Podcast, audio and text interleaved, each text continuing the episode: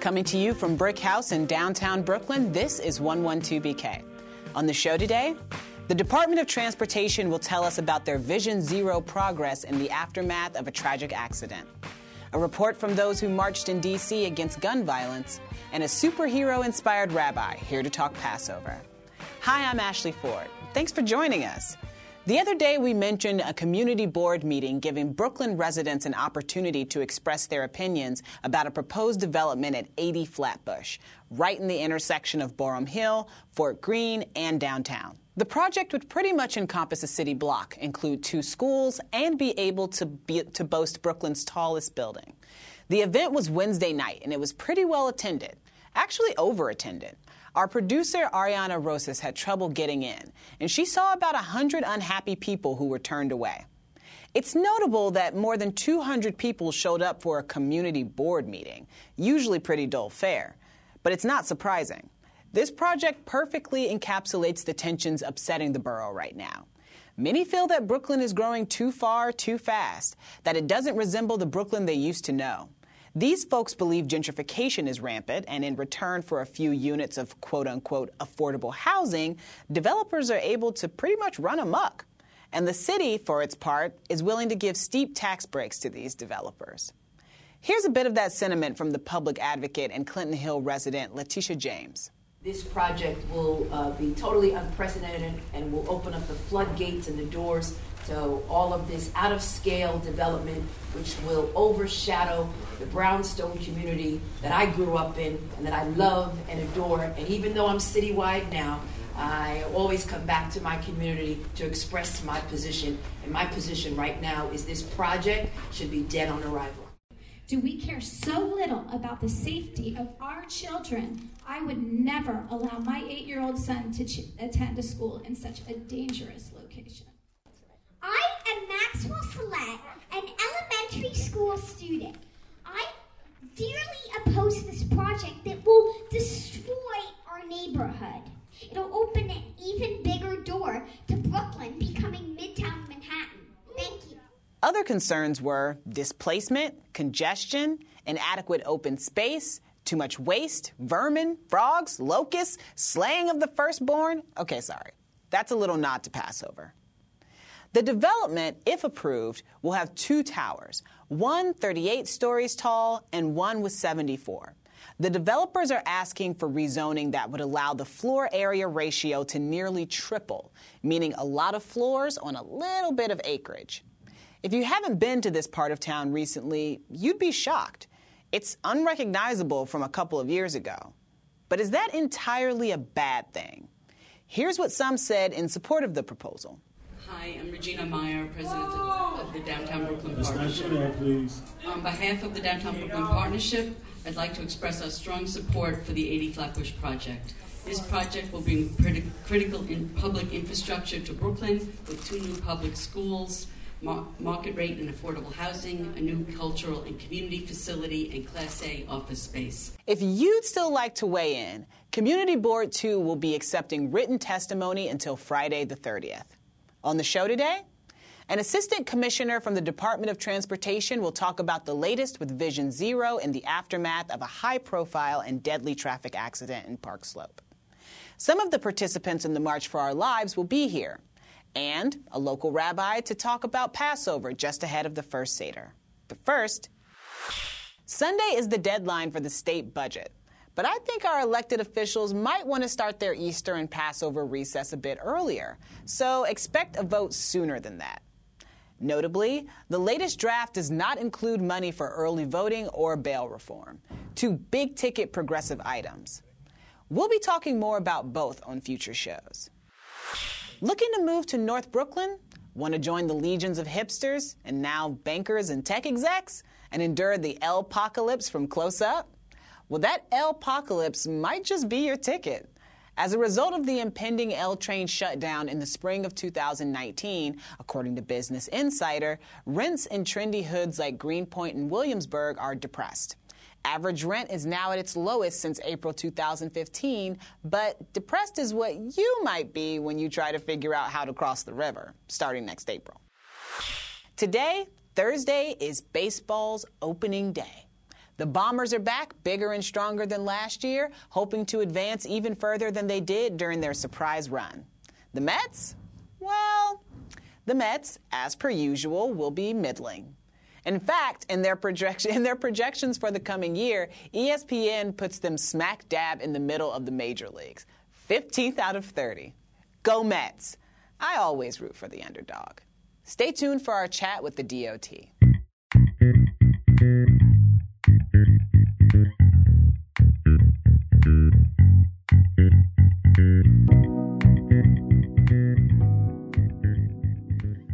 This month, a traffic accident in Park Slope that left two young children dead focused attention again on the city's traffic woes. And though Mayor de Blasio's Vision Zero, an effort to bring traffic fatalities down to zero, has been statistically effective, the deaths are still intolerable for families and communities, especially when they feel they can be avoided. Now, there were a number of other aspects of that recent fatality concerning the driver and why a license doesn't get suspended when, on multiple occasions, cameras have ticketed a car for speeding in school zones or when the driver has a history of hit and runs. But those are questions for the NYPD and the DMV, not our next guest. We have with us the Department of Transportation's Assistant Commissioner for Education and Outreach to talk about Vision Zero and what more can be done to keep New Yorkers safe. Welcome to 112BK, Kim Wiley Schwartz. Thank you. Thank you for having me. First of all, can you just tell me a little bit about Vision Zero? What is it? Sure, I'd be happy to. Yes. So we started uh, over four years ago. It's one of the first things that Mayor de Blasio did when he came in. Mm-hmm. And the idea is uh, rather than each individual agency working as in a silo or sort of in parallel tracks, we work all together, trying to bring together initiatives and uh, I think for the most part, we're able to amplify each other's work and also keep each other on track. So it's a really different approach. Right. Um, I've been at this job for eight years, and the last four years have been by far my most robust and successful in terms of working with NYPD, the Taxi and Limousine Commission, and many, many other agencies who sit on the Vision Zero Task Force. Was Vision Zero prompted by anything? Was it born from any oh, one? Definitely. I mean, first of all, it has a long history in Sweden and a couple of other places. Mm-hmm. But there's no question that uh, transportation alternatives, uh, along with the Families for Safe Streets, mm-hmm. who had had a spate of horrific losses of life, especially to children in, in the fall of 2013, right. got together and made it part of de Blasio's platform before he was even elected. Wow. And then held him to that. I mean, it was January 15th uh, 15 days into his leadership where he announced Vision Zero and put us all to task. Yes.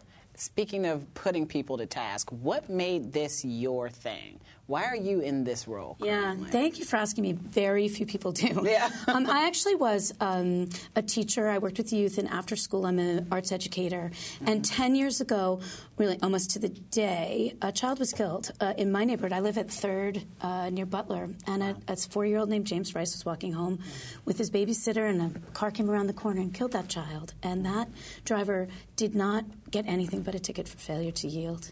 Oh, and I dropped everything and decided that I would make this my life's work. Mm.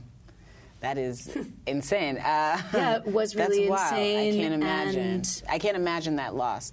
Um, but Vision Zero, you know, you guys have officially been around for four years. How do we get from where we are now to zero? Right. So I think that's the rub, right? So mm-hmm. there are pieces of Vision Zero that are coming together and working. I mean, we've been able to do so much engineering mm-hmm. in four years.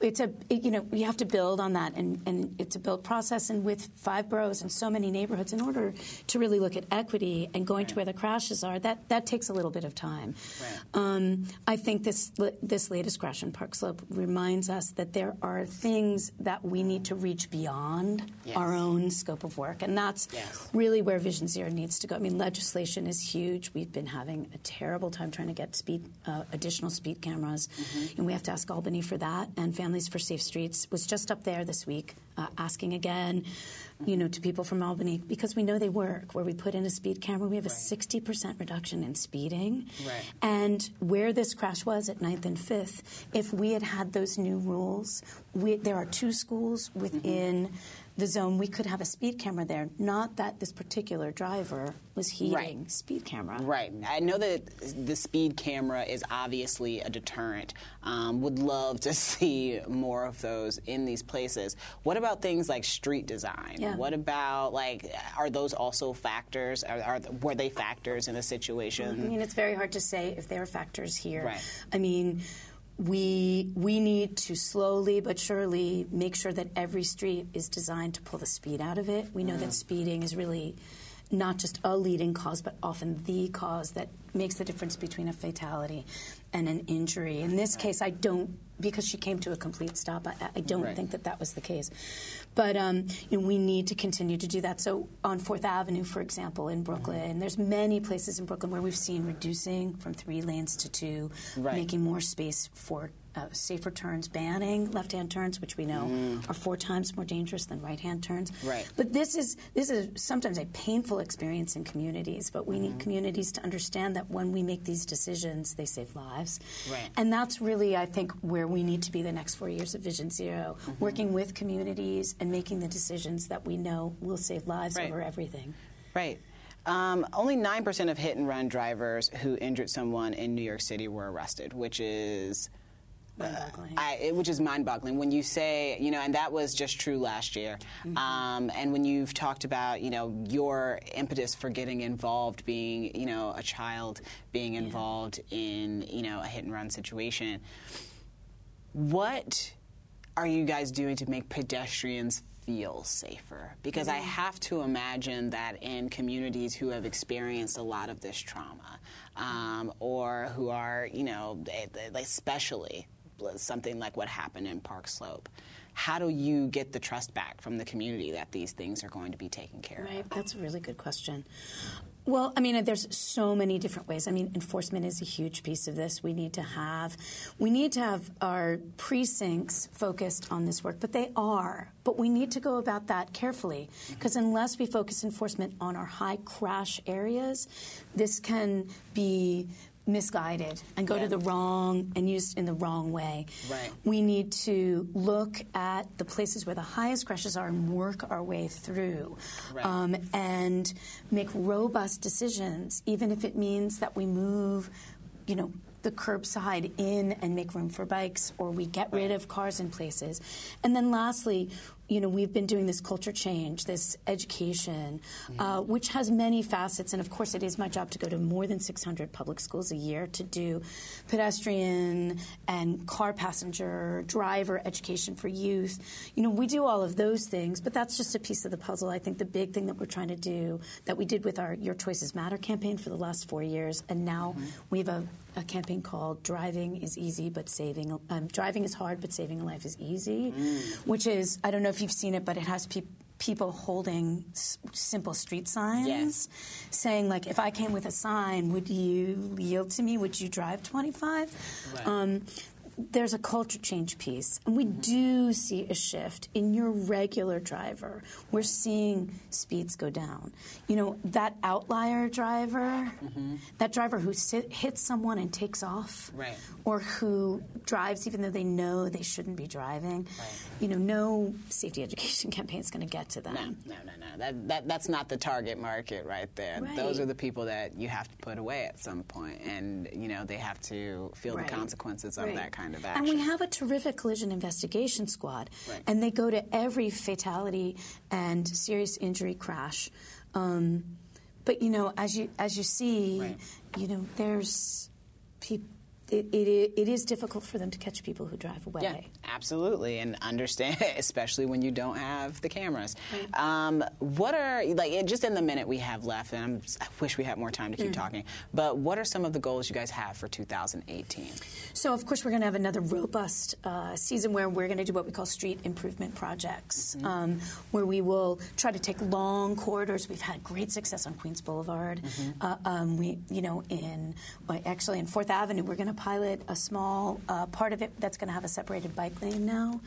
Um, there's all sorts of places. We have this new campaign that we're particularly proud of. I was actually shooting out on the street today, Mm-hmm. um, which will run on television, and we'll work with the sports teams like we always do to kind of get to, to, to the people who are most likely to injure with their vehicles. And, uh, you know, I know that Chief Chan at the NYPD is going to be looking at more targeted enforcement. When I say targeted enforcement, I mean to where the crashes occur. High crash areas. And where we see so often people are not from a neighborhood or coming in off of highways, speeding through our neighborhood. Right. And we're going to try to work with people to make sure that they drive like their children live there. That's fantastic. Thank you so much for being here. I wish you all the best. Thank you. Uh, Vision Zero, let's get there. Let's get it. All right. Thanks. Thank you.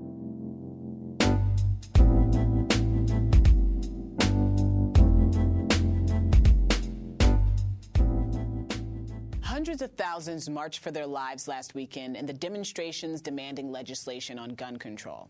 There was a great turnout in New York, but some Brooklynites made the trip to D.C. to join in the main event. Two of those individuals are with us today. They're with the Crown Heights Mediation Center, and they organized a group of students to go down. They're here to tell us about that experience. We want to welcome Amy Ellen Bogan, the center's director. Happy to have you here, Amy. And Rasan Johnson is youth program specialist. Thanks for coming on 112BK, Russ. Thank you.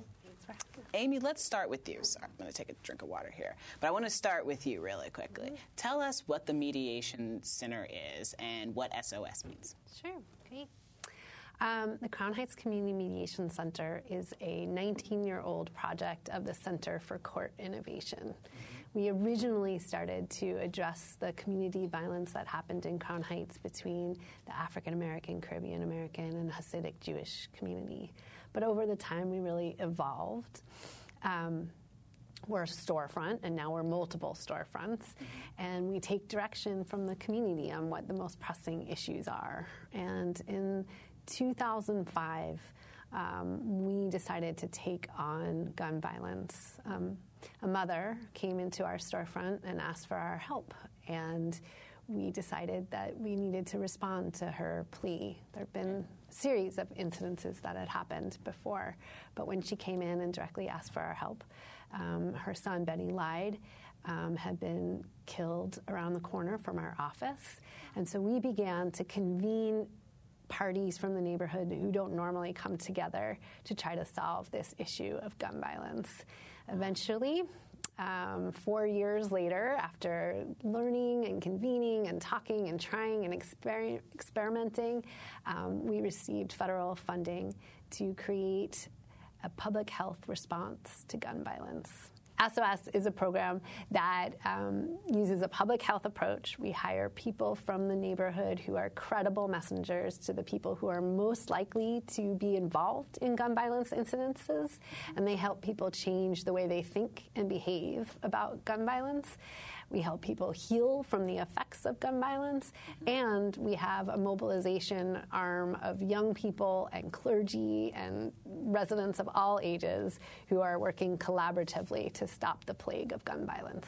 I love that. And SOS stands for Save Our Streets, correct? Yes. You guys have been doing so much of this work locally in Crown Heights and also in parts of Bed-Stuy.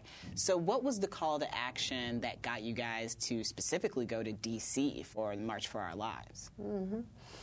So we actually have participated in school walkouts and marches over the years. Um, our young people did a march, I think, in 2010 about ending gun violence. So these kinds of tactics are things that young people, young people of color in Brooklyn have been doing year after year after year. So this tactic of convening and walking out on skulls is very familiar with us, um, to us.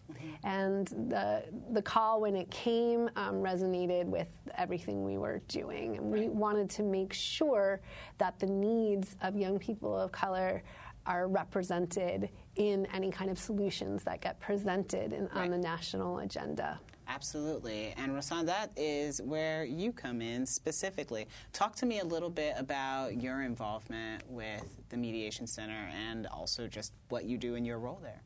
So, in the Crown Heights Community Mediation Center, I work with the YOSOS program, which stands for Youth Organizing to Save Our Streets. In that capacity, I'm a youth program specialist. So, what does that mean, mm-hmm. right? Um, as a youth program specialist, I work along my supervisor and definitely um, my director, Amy Ellen Bogan, and we do workshops on Mondays and Wednesdays for um, high school students um, who come there. We teach them about uh, trauma. We teach them about community violence. Um, we also encourage them to become peer educators and the community leaders that they rightfully are. So during these workshops, we definitely go around our speak about our issues of how do we reduce gun violence inside our communities? How do we create um, safety and make our communities safe and healthier for everyone? So the young people go through a number of uh, exercises and workshops that deal with conflict de-escalation, mm-hmm. about being able to heal from trauma. We talk about PTSD. We also speak about how do you treat yourself? How do you get self care because it's important to understand that young people go through trauma every day. All people go through trauma every day, but how do we heal from that? How do we begin to become resilient and recover from those issues that we see every day? So I got involved. I actually love being there. I call it my second home. Yeah. um, and I love being there. I love being there, involved and engaging the youth, but I also enjoy being able to learn from the youth as well. Of course, because there's always so much to learn from them, I find. What was it like getting ready to go to the march? How did you prepare for that in talking with them? Um, so the incident, um, if I can recall correctly, the incident happened on February 14th, mm-hmm. and we actually had a workshop that day. Um, and while we in the workshop, we're not really checking phones or looking at the TV, or anything like that. But once we got wind of the incident, um, we began with a discussion about we want to talk about what happened in Parkland.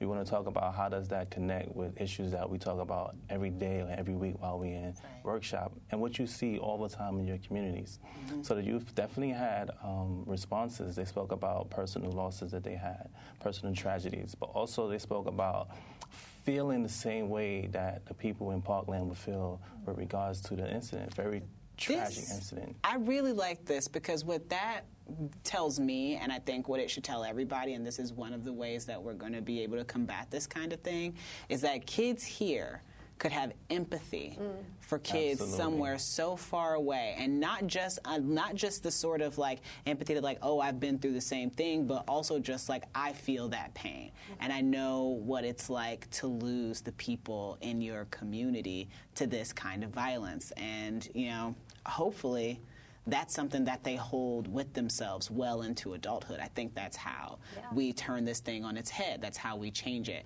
Um, we're running out of time, and I really hate that that's the case. But really quickly, can you tell me what are some of the big things you guys have coming up, Amy? Oh, that's Rasan.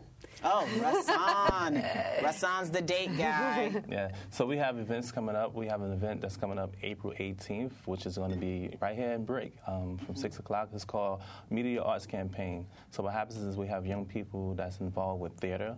They're going to put on a show. Um, we also have a group of young people that's doing uh, original song that speaks about um, anti-violence, anti-gun violence, and how to reduce gun violence.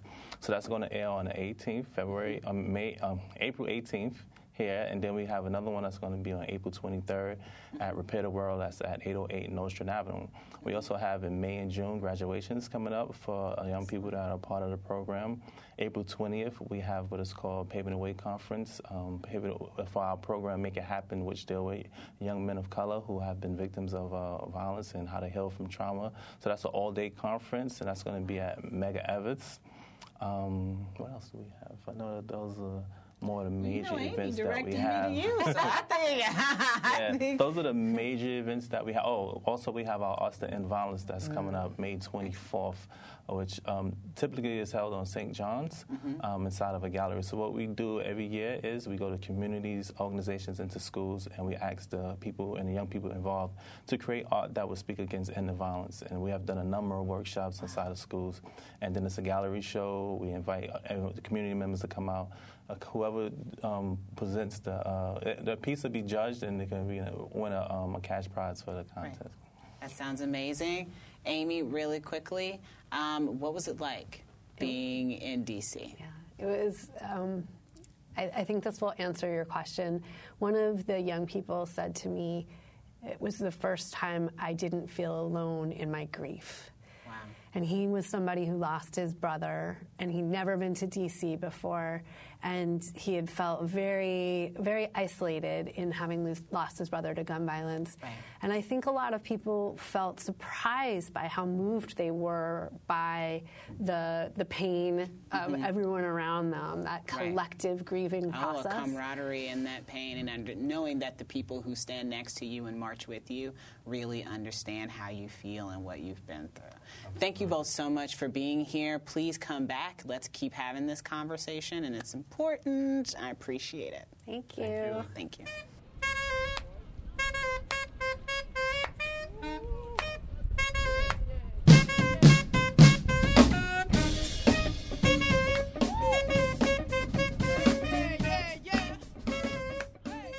The Rohr Chabad Jewish Center. It's not your normal synagogue experience. It's essentially in a storefront on Myrtle Avenue. It has a small congregation, and the head rabbi is a devout superhero fan. In fact, he's written a book on superheroes in Judaism. It's not Kavalier and Clay, but kind of like it. He's Simcha Weinstein, resident rabbi for Pratt University, where he tries to infuse his sermons with art. We invited him on today, the day before Passover's first Seder, to tell us about the holiday and what inspires him to share his belief system with others. Welcome to 112BK. Thank you for having me, Ashley. Tell me a little bit about what Passover means for the Jewish community. I mean, Passover is really the birth of a nation. I mean, the Jewish people uh, began uh, in slavery and servitude, and it's, uh, it's a very powerful day because it's the day that uh, a small uh, tribe of servants stood up and said, We're going to dare to dream. We're going to be the daughters of destiny. We're going to be the architects of the future. And we're going to forge a future in the promised land over a vast desert. Yes. Oh. Whew. How did you end up as a rabbi at Pratt? So I like to tell people I did not grow up uh, Hasidic, observant, Orthodox. I grew up normal. Yeah. uh, I'm from Manchester, England, and uh, uh, growing up in Manchester, I, I really always had a love of Judaism, and uh, I used to work in the film industry, and I got a little cynical. Uh, don't be offended, Ashley. and uh, you know that really brought me to, to Israel. It was a revolution, not a revolution. Mm-hmm. And uh, today I'm back in art school. I was an art school student. Now I'm an art school rabbi. So it's really like ministering to myself uh, 20 years ago, and it's it's really it's a pleasure and a profound privilege. Wow. So, what are some of the unique programs you're offering to students at the center who sort of want to play with that intersection of art and religion? Well, for example, you know, Passover, it's about peeps. Uh, plagues and uh, and props. Uh, you know, we try and uh, you know, I don't want to put uh, my uh, congregants in a sermon-induced coma. Mm-hmm. I want the service to come alive. It should be interactive. It should be fun. It should be friendly, and uh, it should be meaningful how do you do that with art though? Like what, like what, how do you infuse that element of it into, you know, a, a Passover sermon? I mean, really, I, I, we well, there's a lot of group songs. Uh, there's, there's, there's meditations, there's reflections, and really, you know, we look at the themes of Passover, the themes of freedom, which is just as important today as it was in, mm. in the uh, really days of uh, antiqu- antiquity. And we really try and make the, the Seder come alive mm-hmm. Uh, through using uh, through using media, through using um, uh, entertainment, and through having this collective and shared experience. Wow. The neighborhood where your congregation comes from mostly has pretty rapidly changed due to gentrification. Are you seeing a difference in the makeup of your congregation, or is it pretty much the same? So Jimmy Kimmel likes to talk about hipster or Hasid. uh, I really, uh, I think I'm, I'm living at the intersection. so uh, it, it has changed. Uh, it's changing uh, by the 2nd mm-hmm. But, you know, Pratt is a, a strong, established Brooklyn, Brooklyn institution, mm-hmm. and it's growing, and it's incredible to have students from all over the world. And also, on a personal note, uh, I'm part of the Chabad Lubavitch movement, and I know we have a network of 5,000 couples in over 100 countries, mm-hmm. and it's, it really gives me a lot of inspiration to know there are going to be Seders all over the world from uh, Beijing to Bali, right. and uh, knowing that, uh, you know, my, my holy brothers and sisters, my rabbis and rebbetzins will be inspiring uh, Jews all over the world on this very uh, holy and important day. Wow. What about the Passover celebration do people outside the faith need to know? well, really, the ancient world, I think, valued powerful people and powerful personalities. Um, for example, Alexander the Great or the great pharaohs. And the story of Passover, I think, uh, depicts that a small uh, tribe of people, the everyday, the downbeat, the downtrodden, can stand up, can change the world, and really can, can uh, have an indelible impact and can be the architects of the future, not prisoners of the past. The Haggadah, which I brought with me, I have a gift for you. Uh, the Haggadah, the Passover uh, story, talks about four children a wise child, a wicked child, or as I prefer to say, a cynical child, mm-hmm. a, a simple child, and a child that doesn't even know how to ask. Mm-hmm. However, that uh, my my uh, my my Rebbe, my, my teacher, the Lubavitcher Rebbe, spoke about a fifth child, which is mm-hmm. the child who's not even at the Seder. Wow. So it's something to really inspire people to. I, I, like to talk about a sixth child, a child that returns back to the Seder. Mm-hmm. So you should know that, that uh, a Seder is something, it's really for everybody. Everyone is welcome, which is why, you know, uh, my door is uh, wide open. We have perhaps the most diverse Seder in Brooklyn. Mm-hmm. I think uh, every demographic is represented, and I think it's something that is beautiful uh, and celebrated. That's fantastic. Thank you so much. My pleasure. Appreciate it. And thanks for joining us. Have a great weekend and happy Easter and Passover. We'll be back next week to talk about the NYPD Muslim surveillance lawsuit, bail reform, Brooklyn's shrinking population numbers, and local politics. Hope you can join us. 112BK is hosted by me, Ashley Seaford, and is written and produced by Ross Tuttle. It's also produced by Fred Brown, Shireen Bargi, Emily Bogosian, Naeem Van, Kritzy Roberts, Charmaine Lamb, and is edited by Clinton Filson Jr. and Kyrell Palmer. Our show is recorded by Eric Hogasak, Antonio Rosario, Leslie Hayes, and Steve DeSev. And our theme music was composed and produced by Brad Parker. Our executive producers are Aziz Isham, Jonathan Leaf, and Sasha Matthias.